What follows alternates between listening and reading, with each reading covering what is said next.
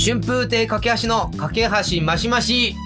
皆様いかがお過ごしでしょうか？落語家の春風亭架橋です。このポッドキャストでは日常に起きた出来事や思ったことを架橋がマシマシでお話をしております。えー、っと、先週のね、えー1月6日土曜日から8日月曜日まで赤坂レッドシアターで東西楽フェス2024が開催されておりまして、えーそこで、えー架橋も出演いたしましてね、無事、えー終演いたしました。本当ご来場いただいたお客様、並びに関係者の皆様、あありがとうございます。お疲れ様でございました。あのー出番はね、私初日だけだったんですけれどもね、2日目3日目も、ちょっとね、あの、遊びに行ってね、楽屋、あーで、講座袖で勉強させてもらったんですけれども、まあ、それで2日目に架け橋、やらかしてしまって、とんでもなく落ち込んでおりました。いやー、難しいね、いろいろと。えーメッセージいただいておりまして、えーかけそばネームとっこさんからありがとうございます。ちょっと抜粋して呼ばせていただくんですけれども、年末年始インフルエンザで家族全滅されてたということでね、いや、5歳なんでしたね。まあ、役落としみたいな感じでね。えー、だからもう何もおせちもね、ちょっと食べられずじまいということだったんですけれどもね。えー、1月6日、赤坂レッドシアターのラクフェス、えー、一部しか行けませんでしたが、めちゃくちゃ、あ楽しかったです。えー代役で来られた立川篠春さん、お話も上手で、えーびっくりしました。上方落語と関東コラボ、楽しい。えー年始めにこんな楽しい講座が見られて、えー大満足です。えー架橋さんと久野一さんの前説での掛け合いも見たかったです。また、二人会の時とかあればお邪魔しますね。では、今年もいっぱい応援させていただきます。と、えーかけそば徳子よりということでありがとうございます。いや、徳子さんもね、こちらありがとうございます。いらっしゃって、えっ、と、この会自体が、ああ、どういう会だったかって言いますとね、こういうなんか若手、東西の若手がね、集まる、うこういう会だから、なんていうのかななんか俺たちの時代だとかね、これからなんか落語会、こっから変えるぞとかなんかそういうのじゃないですよね。そういうのじゃなくて、まあ、ただなんかこう自分たちのこと情熱で、この会を、こう、やっぱりその、第1回の流れもあるし、この東京公演をお成功させる、そしてもうね、お客様を楽しんでもらうっていう、なんかそういうすごいね、えー空気がすごく感じられて、えーだから、なんか熱量が高くてね、えーだからその3日間の3回公演で、まあそれぞれの回がなんかそれぞれの、なんか盛り上がり方がしててね、面白いなと思ったんですけれども、でね、あのちょっと、その、ラクフェスの一つのこう特徴としてね、オープニングトークっていう、まあ、いうことを言ってんですけど、いわゆる前説ですね。この前説があるんですよ。おだからこの前説ってね、普通だったらあの落語って開口一番、前座さんが上がって開口一番があって、それで、まあ落語会がね、えー、で、なんかそれでどんどん進んでいくんですけれども、その開口一番の前にオープニングトークがあるんですけれども、本当になんかもう盛り上げる、うん、お客さんとも、なお客さんいじりもするしね、もう本当にもう二人でわーってこう喋る、若手が元気よく喋る。で、そういう枠があって、で、えー今回その、6人の出演者と別に、東西フレッシュ枠って言って、関石亭昇兄さん、えー桂くのいちさん、えー林家清彦さん、そして私春風亭架橋っていう、このフレッシュ枠で架橋、ね、あの、出演したんですけれども、だからやっぱりこういう回でね、これ若手がこう、やっぱり、まあ、この出演するとやっぱお客様思うわけですよ。あ、なんでこの4人選ばれたんだろうみたいなね。えー二つ目いろいろいる中でね、なんでこの4人なんだろうって言って、なんか、やっぱ疑問というかね、ちょっと引っかかった方もね、いらっしゃるかもしれないんですけども、まあ理由はただ一つあの、声が大きいっていう。声が大きくて、あの、マイク持って元気に喋りそうっていう。それで選ばれた。うん、やっぱ仕事の取り方っていろいろありますね。うん、いや、結果良かったなと思って。結果多分こういう、こういうポッドキャストとかもやっててよかったなと思ったんですけれども、なんかそんな感じでね、結構、なんかグッズ紹介したりとか、で、まあやっぱりこう、また違うわけですよね。あの、普通の、なんだろうな、あの、よく落語会二人会の前でやるトークともまた違うこの、なんかもうとりあえず盛り上げるっていうね、その盛り上げることとか盛り上げる空気にするお客様はちょっと、なんか、そそういう、うなんか、あ、なんか前のみになんか、どんどんどんどん、あの、なんか、テンション上げていかせるような感じね。ええ。だからあの、テンション上げさせていける方法とかいろいろあるとは思うんですけれども、いかんせん若手あの、そんな引き出しないんで、最終的にあの、大きい声を出すっていう。うん、こっちが大きい声を出して、うん、なんか無理やりテンション、お客さんテンション上げてもらうって感じだから、ええ。もうみんな、あの前説要員のフレッシュ枠みんな大体声枯らしてましたね。で、まあ初日ね、私もこう第1部で講座上がって、で、それ第2部、第3部でこう前説やって、で、まあそれでね、えー、いや、すんごく楽しくて、それでね、私あのー、実はね、うちの娘、これ3歳の娘なんですけれども、3歳の娘がね、今すごいハマっているものがあって、それが何かっていうと、プリキュアなんですよ。すごいなんかプリキュア好きで、で、プリキュアまだストーリーもわかんないんですけど、なんかドレス着た女の子がすごいなんか戦ったりね、なんかそういうなんかすごいあ、色鮮やかなんですよね。ええー、で、私もなんか、一緒になんかテレビ映ってのチラッと見るぐらいなんでよくわかんないんですけど、うん、なんかもう、よくわかんないけども、なんかすごい、子供心にすごい刺さってんな、みたいな。だから子供ってストーリーとか3歳ぐらいだから、まあ分かることは分かるかもしれないんですけど、それよりかもなんかその絵のなんか凄さとか、まあ、そういうので感銘受けてなんか心を奪われたりしてると思うんですけど、そのプリキュアと、あとね、桂二お姉さんなんですよ。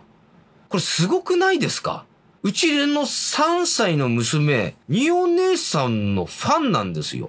なんかね、これな、なんなんだろう？だから僕、うちもまあ落語研究会とか、そういうのをビデオを撮ってね、で、家で見たりしてるから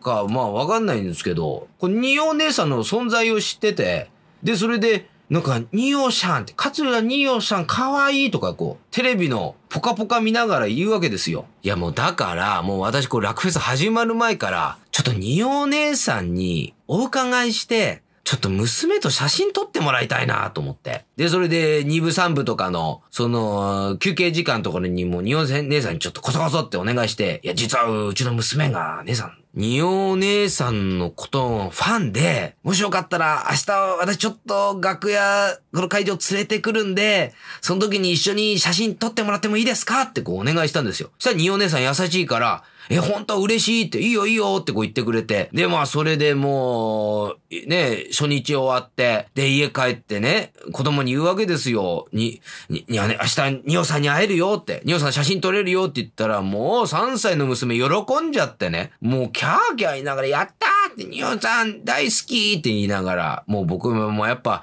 嬉しいわけですよ。ね。もう子供がもうキャッキャキャッキャ。ねえもう本当にもう、無邪気にそうやって喜んでる姿は、ねえ、いや、すげえな、にお姉さんと思って。で、それでね、えー、もうベビーカー乗せてとことこ乗せてね、えー、赤坂まで行って、もうその間ももうね、もう娘テンションこう爆上がりもうすごい上機嫌。もうやったやったみたいな感じで。もう、ベビーカーの中でもちょっとこう、お尻動かしてなんか、あの、ちょっと私に似たのか、ちょっと表記者なところあるんで、うん、もうなんかもうルン、ルンルン気分で、ええー、なんか腰振りながらベビーカーで、だからちょっと運転しづらいんですけど、こっちも。えー、そういったところで行ってね、会えるよとかで写真撮ってもらおうね、みたいな感じでね。でも、それで、うわーみたいな感じで、もう、ノリノリノリノリで、で、それで、もう赤坂、あ見つけついて、ね、もうそこで、まあ、途中、椿屋コーヒーのね、ええー、なんか、クリームソーダのサンプル見てね、これ飲みたいってダダこねてね、うん。あ先こう、ごまかしていこうと思ったらもう、あ、これ絶対ダメだなと思って、明らかにぐずるなと思ってね。で、お店入ってね、あの、メニュー表見たら、クリームソーダ、やっぱああったんですけれども、なんかそう、大、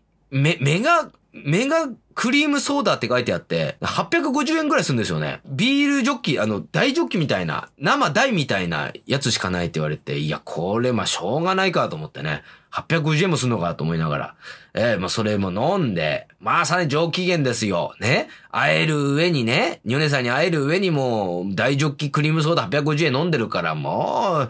う、もうすごいノリノリで、で、ベビーカー乗ってね、えー、で、そしたらね、あの、赤坂レッドシアターってエレベーターなんですよね。だからベビーカーこう、にね、えー、降りて、で、手繋いで、でね、えで、エレベーターこう乗って、で、それで、えー、地下1階にあって、地下1階チーンって開いて、で、したらね、あの、もう、ちょうど第1部と第2部の間だったんですよ。で、それでね、えー、あのー受付されてるね、スタッフの方とかももう、5、6人いらっしゃってね、えー、その次の準備してるわけです。こうチーンって開いて、その5、6人の大人見た瞬間に、娘が大号泣。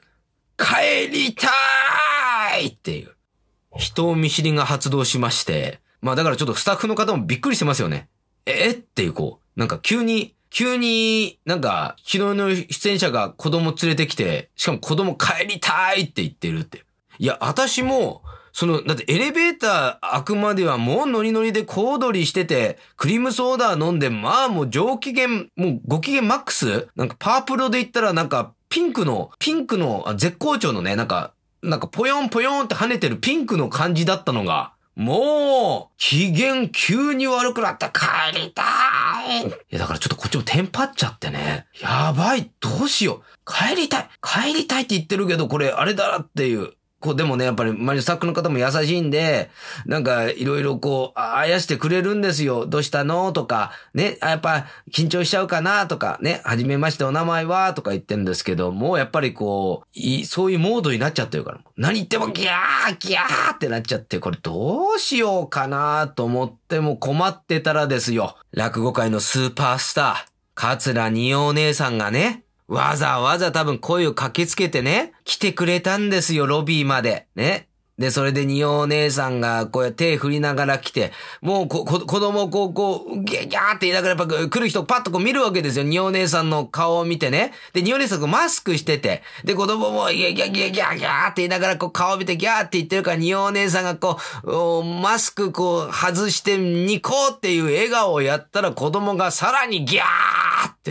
いや、こんな失礼な話ないなと思いながら。ねえ、前日、なんか後輩がですよ。後輩がうちの娘、あのね、あの、姉さんの大ファンなんで、もうぜひとも写真お願いしますって言って、で、いざ会ったらもう、ギャ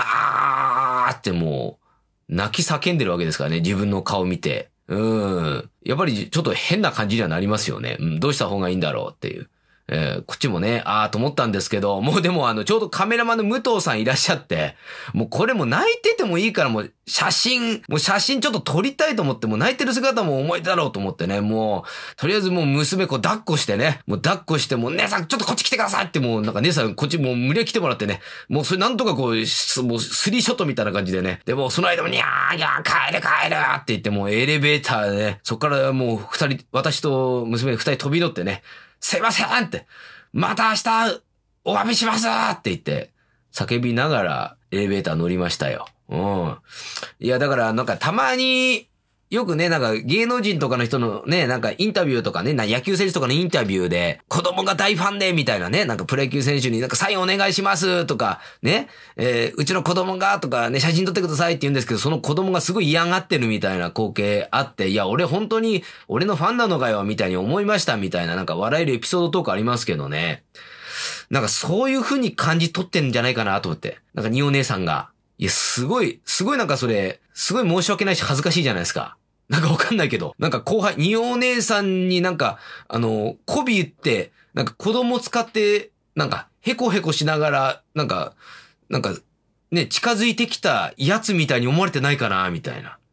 いや、そういう風にあってね、うん。ただ、家帰ったら上機嫌でしたけどね。うん。妻に、あの、にお、おさんと写真撮れたって、こう、あの、ね、あの、子供に聞いたら、もう子供も普通に、うーん笑顔でうーんって。ちゃんと挨拶できたって聞かれたら、うーんって言ってましたから。いや、嬉しかったら嬉しかったんでしょうけどね。いやー、まあでも本当になんかそういう時なんか、親としてね、いやど、どういう風にすりゃよかったかなとかな考えちゃいますよね。うん。だからその時なんか私初めてね、弟子を持つ師匠の気持ちがちょっとわかりましたね。はい。いやー、うまく導いてあげたいなと思いました。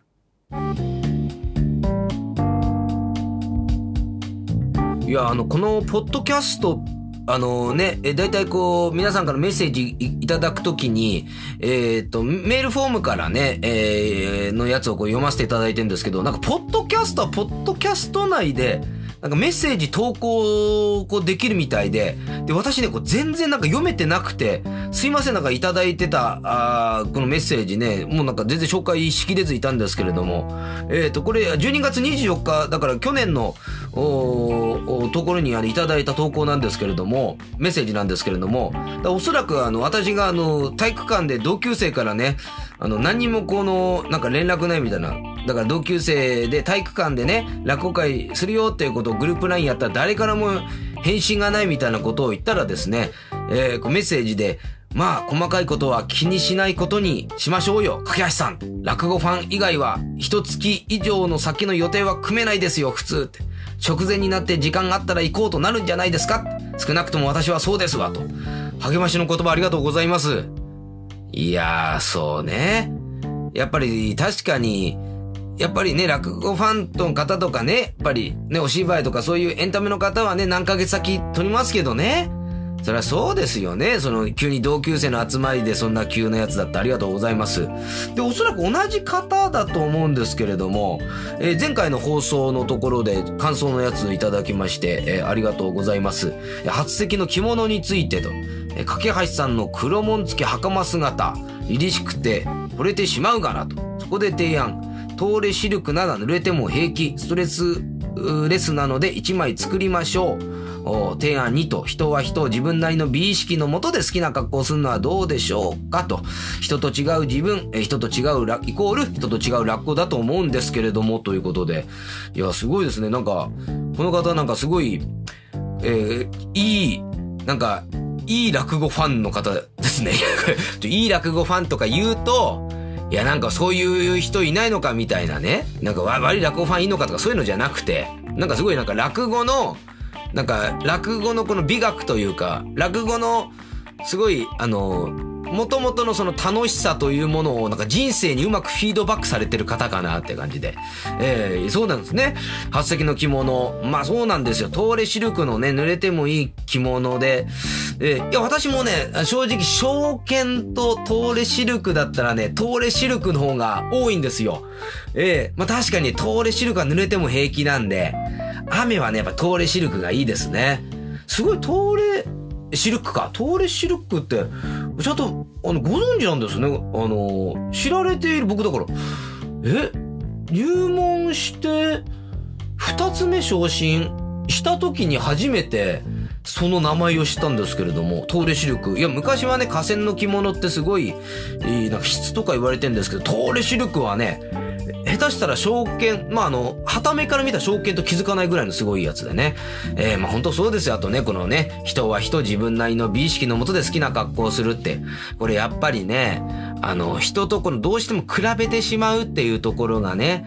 これどうかな。まあ、特に芸人というか落語家、若手は今ね、ほんとそうだと思うんですよ。うん。やっぱり、例えば自分が仕事なくてもね、えー、外仕事があったりしますからね。うん、そういうのも含めて、やっぱり、人は人っていうそういった意識はね、すごい大事にしなきゃな、ということでね。えー、ありがとうございます。えー、ちょっとこちらのね、あのメッセージの方も、あの、えー、読ませていただきますので、すいません、えー、ずっと読めてなくて。えー、これからもよろしくお願いします。えー、このポッドキャストでは皆様からのメッセージやご意見などをじゃお,、ま、お待ちしております。アドレスはかけぽっとアットマーク gmail.com です。k-a-k-e-p-o-d アットマーク gmail.com です。それでは次回の放送までお待ちくださいませ。お相手は春風亭架橋でした。それでは皆様、良い一日を